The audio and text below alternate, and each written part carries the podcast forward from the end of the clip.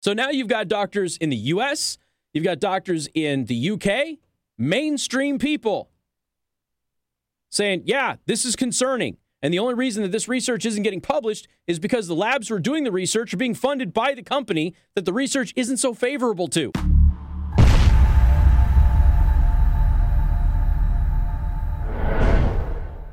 This is a senior cardiologist, Dr. Aseem Malhotra.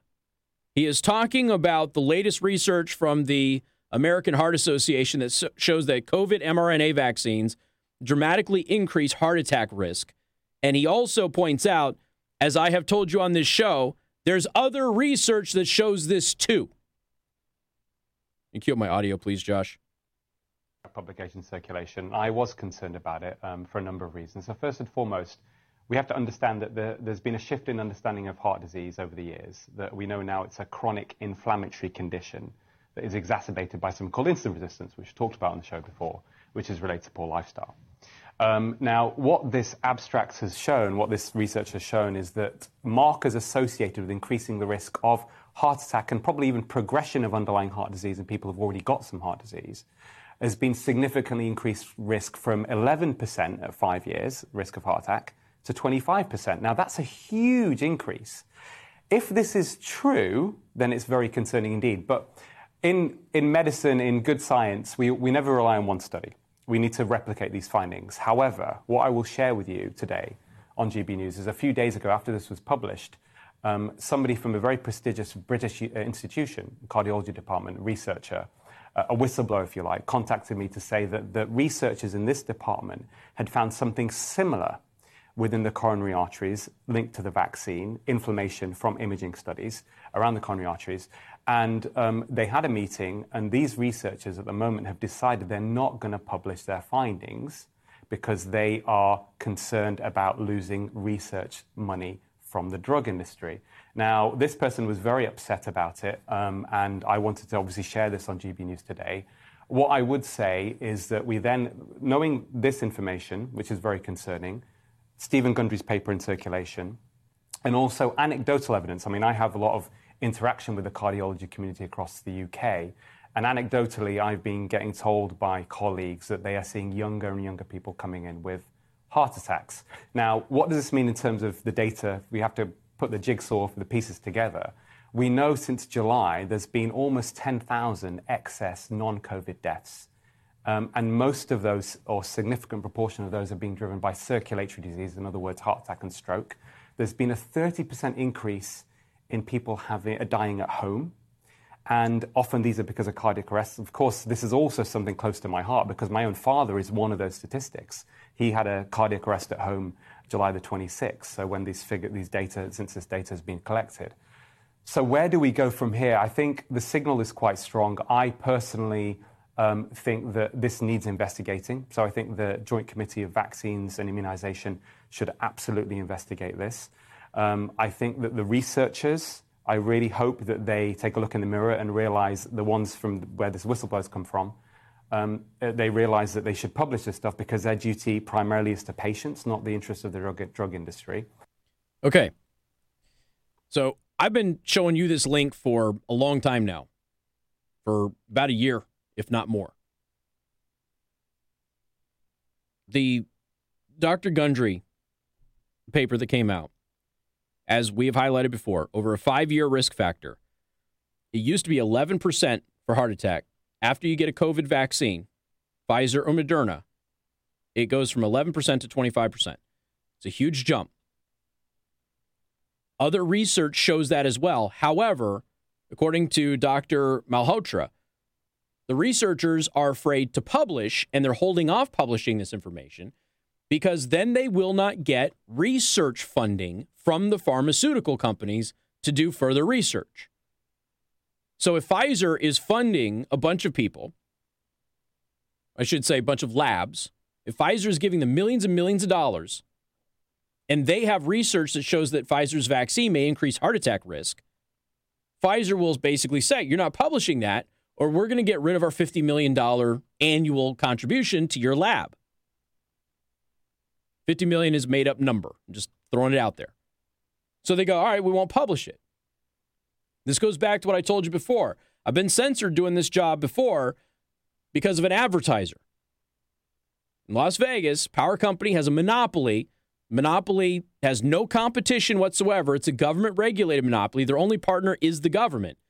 Yet they gave us a lot of money every single year. So every time they were exposed for misreading people's meters and overcharging them for power, and it was a news story, we weren't allowed to talk about them or else they were going to pull their advertising. And I was told specifically not to touch those topics anymore.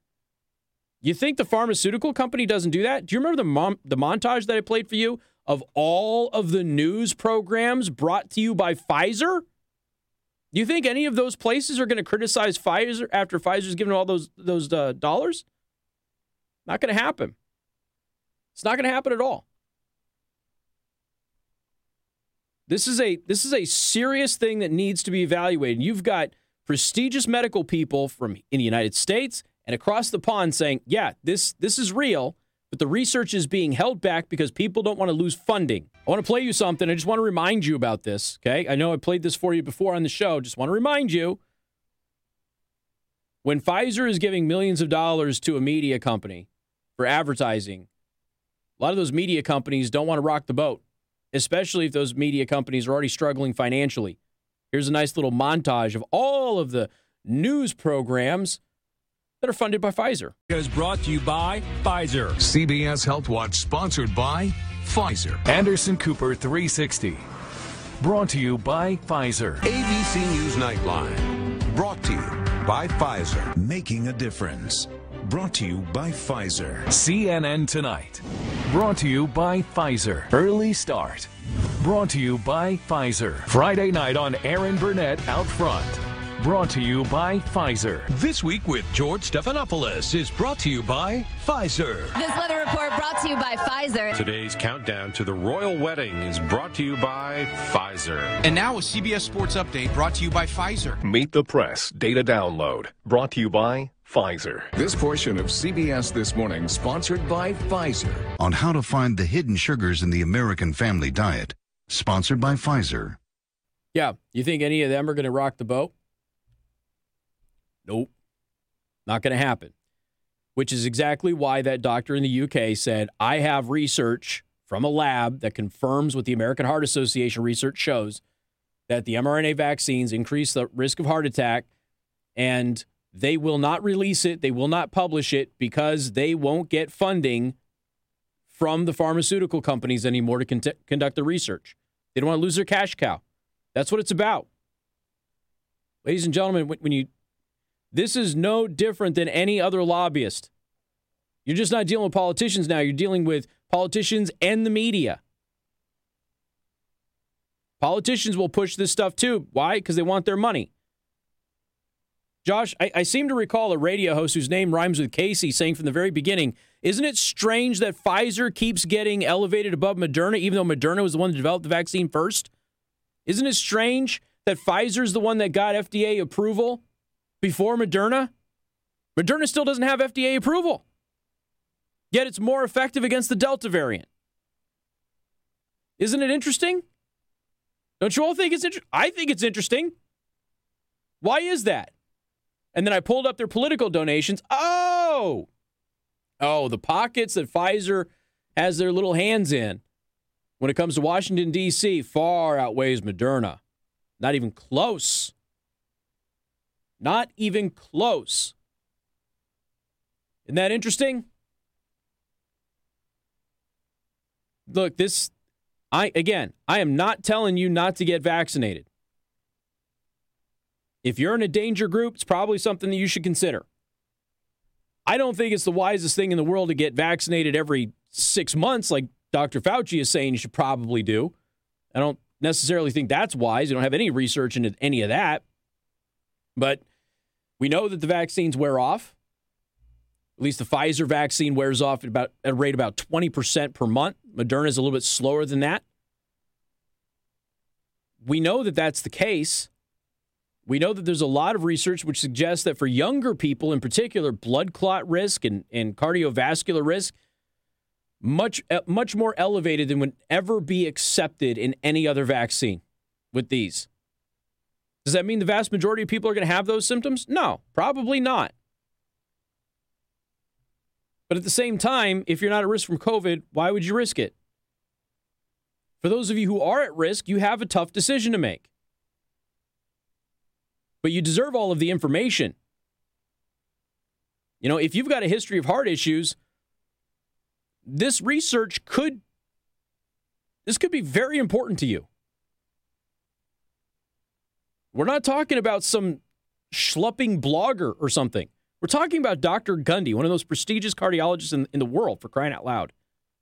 I'm talking about the American Heart Association, who's had problems in the past, don't get me wrong, but there's previous research that I've highlighted that seems to be seems to have connections to, uh, to these vaccines and heart issues, particularly in younger people.